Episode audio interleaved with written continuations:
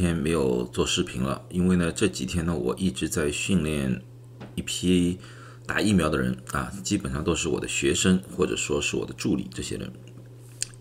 随着疫苗注射速度越来越快，现在发现一个短缺的不是疫苗了，现在短缺的是注射的人员啊，因为我们需要很多很多人去做各方面的注射，到各个地方去注射。所以说呢，这两天呢，我就侧重于这方面的啊，我相信在接下去的两个月之内啊，我们的疫苗做速度会一直保持这么一个高速度啊。呃，但是呢，虽然有点累，可是每天呢，基本上在疫苗站看到一张张充满希望啊、非常高兴离去的每一个人，我都感觉到非常满足啊，因为我觉得我不是给他们打了疫苗，而是给了他们希望这是我，这是我非常高兴的一件事情啊。当然了，呃，美国的疫情从去年开始到现在。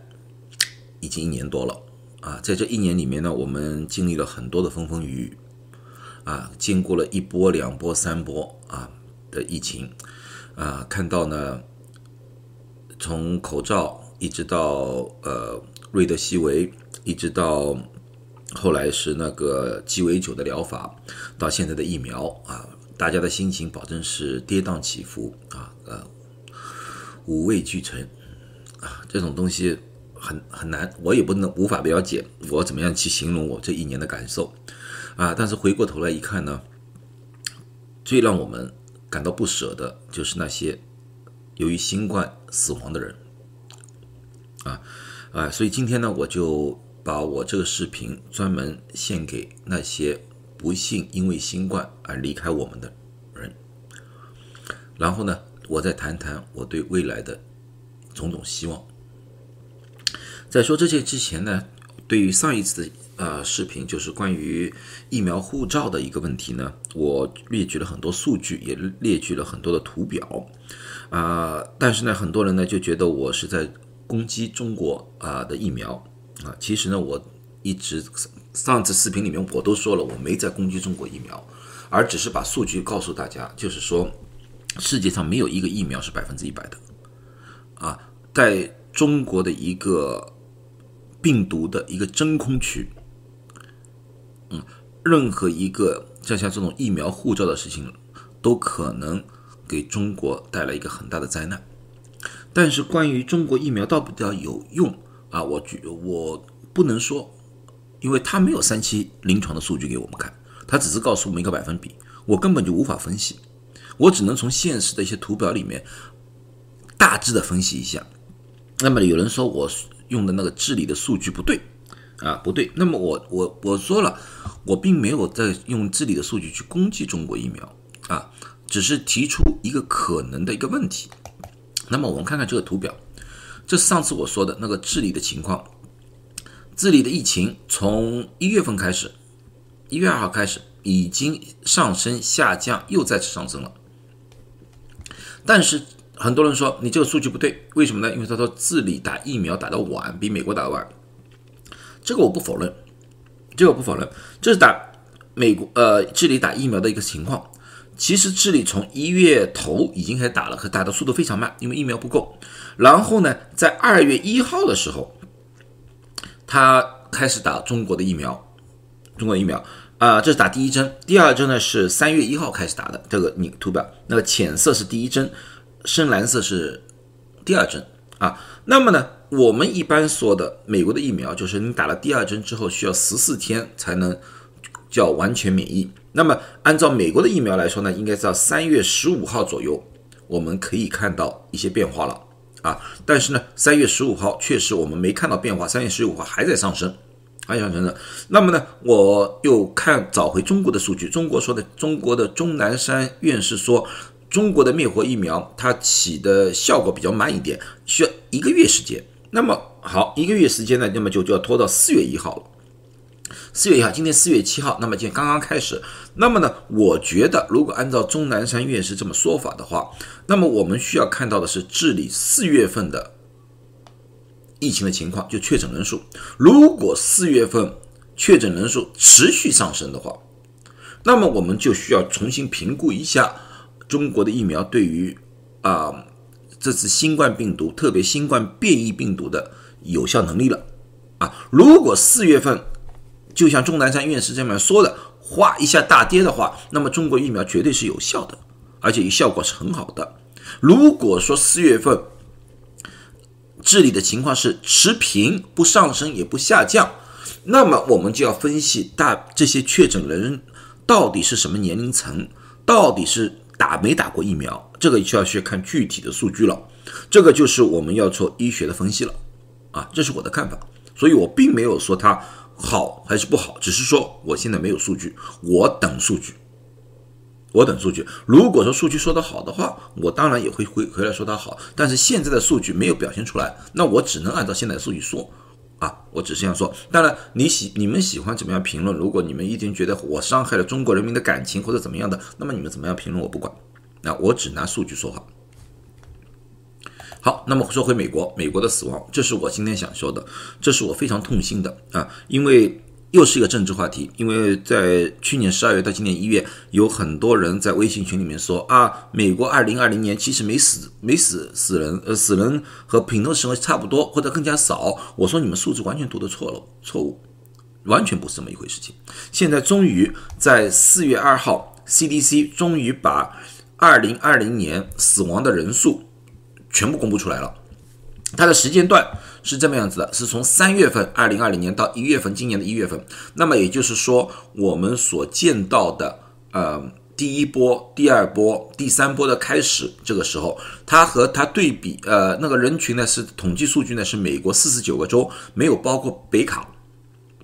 因为北卡的数据不完全，他们也包括就美国四十九个人，四四十九个州在这段时间死亡的人数全部统计出来了。然后对比组是什么呢？对比组是二零一四年到二零一九年每一年的死亡人数，基本上呢每一年呢从二零一四年到一二零一九年的这个大概每一年递增百分之二点五。那个呢为什么呢？这个人口啊。越来越多了，再加上呢，人口越来越老年化了，这个递增，这个是可以理解的。但是平均呢，每一年新版是百分之二点五，没有什么大的起伏啊，没有的。那么现在呢，就看到这个三月份到一月份的总死亡人数，呃，是两百八十万人，各种各样的死亡，不是新冠死亡，各种各样的死亡，两百八十万人。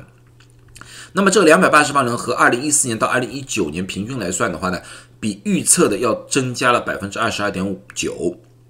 也就是说，增加了大概五十二万人，大概五十二万人。那么看今天统计为止，今天四月七号统计为止，整个新冠的死亡是五十七万人，所以这两个数字其实是很接近的。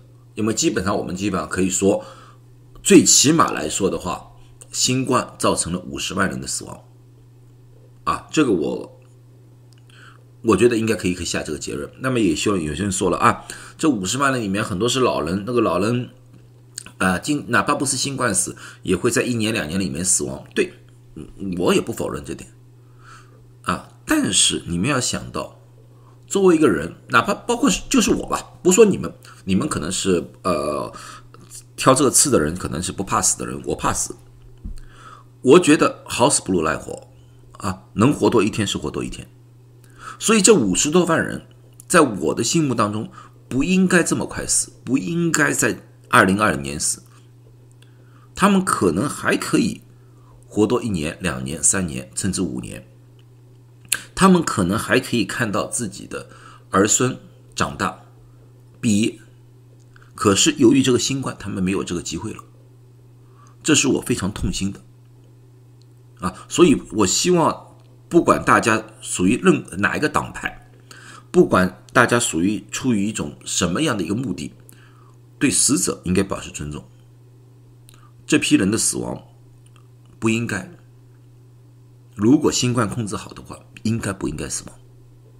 是这么回事。我知道这是一个是一个天灾，一个自然界的一个灾难啊，但是我们不能否定新冠造成了非常大的一个危害。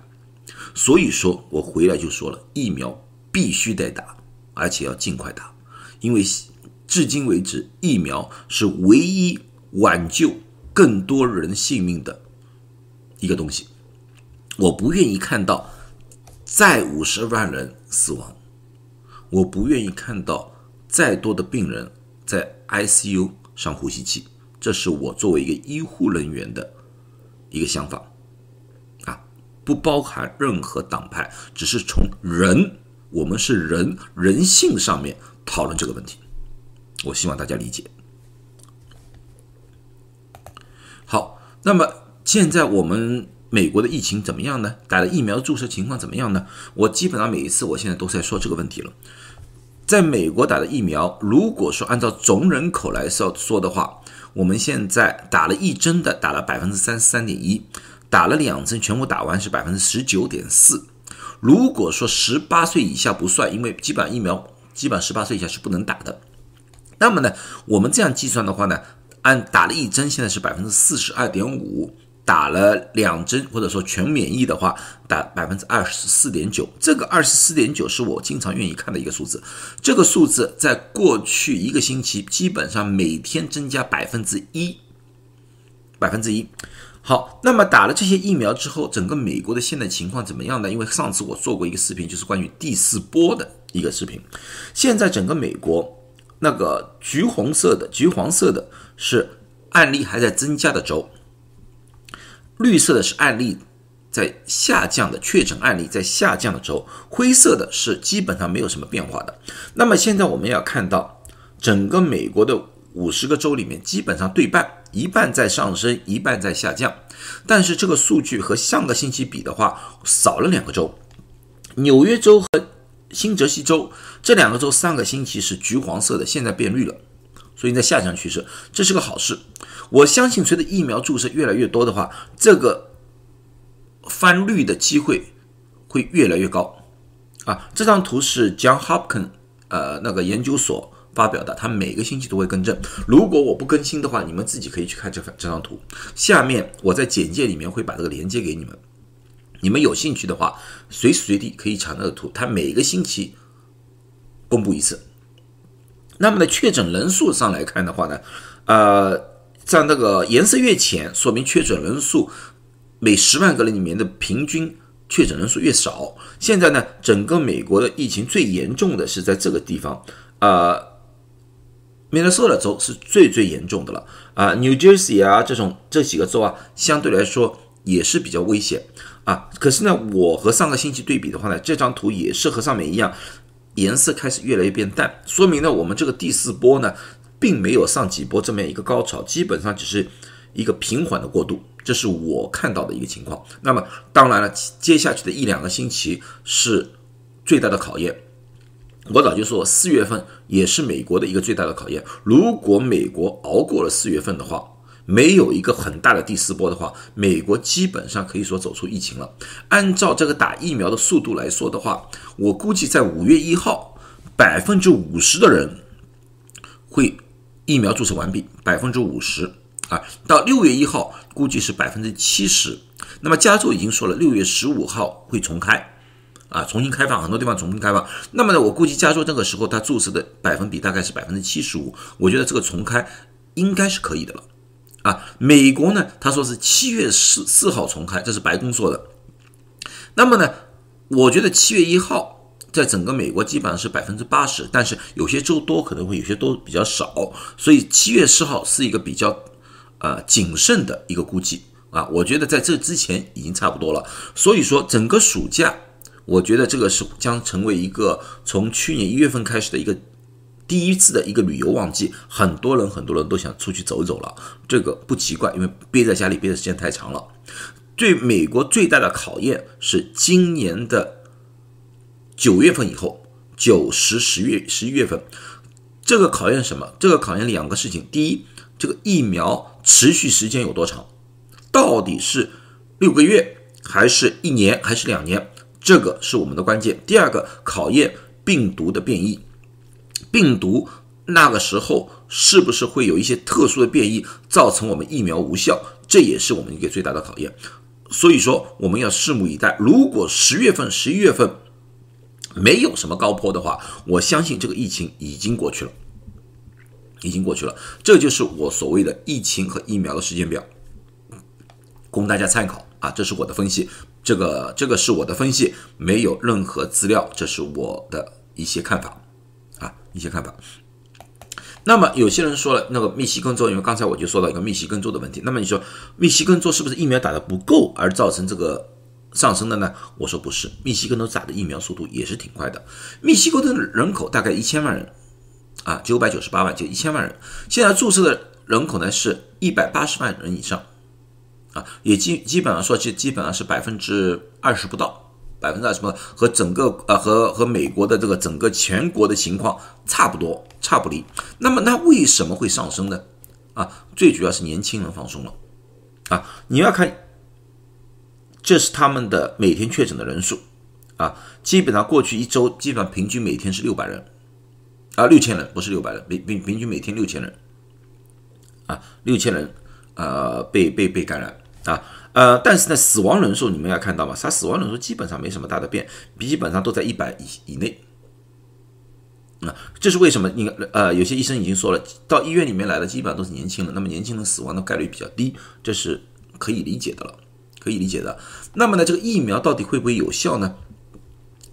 打了疫苗之后啊，美美呃呃，密西根州打了一千八百啊一百八十万人。一百八十万人，一百八十万人之后打了之后，现在确诊的人数是两百四十六人，啊，如果说按六千人一天确诊的话，按照这个人口比例的话，就变成每一万个人里面有六个人，有六个人。那么呢，如果说是两百四十六病呢，就是每万人里面有零点二十人，啊，这样子的话，我而且是把二两百四十六人算成一天时间里面算。而不是一段时间。其实这个两百四十六人并不是同一天测试出来的，是一段时间测试出来的。啊，如果这样算的话，我算出来的百分比是大概有效率达百分之九十六，啊，是这么样一个一个计算的方法。那么呢，这个，呃，从这个数字上面来看的话呢，我觉得的辉瑞的那个有效率还是非常非常高的，和他们说的基本上差不多。但是绝对不是百分之一百，因为他还是有十一个人住院，还是有三个人死亡。还是有三个死亡，所以说有些人说啊某某某某疫苗是百分之一百，我说百分之一百都是临床测试，在一个特定人群里面的一种百分比，不能这样子作为全部的一个推广。啊！世界上没有百分之一百。啊，特别那些连三期临床都没有做完的，就宣称自己有多少百分比的，这是瞎扯淡，这是拿人命在开玩笑，这是从医学界来说的话，我是无法接受这种东西的。我所说的所有东西，我都要数据，我一定要看数据。没有看数据的东西，我不信，不信，我不想，我不想知道。啊，不要不想知道，也没有数据的东西，我也不想说，我也不想跟大家去争辩这个东西，因为没有数据这种东西对我来说就是垃圾。这就是我，啊这就是我啊！你们喜不喜欢都无所谓。好了，那么今天就讲到这里啊。接下去呢，我会持续啊报告疫苗和疫情的消息，不管是正面的还是反面的，希望对大家有帮助啊。谢谢大家，今天就到此。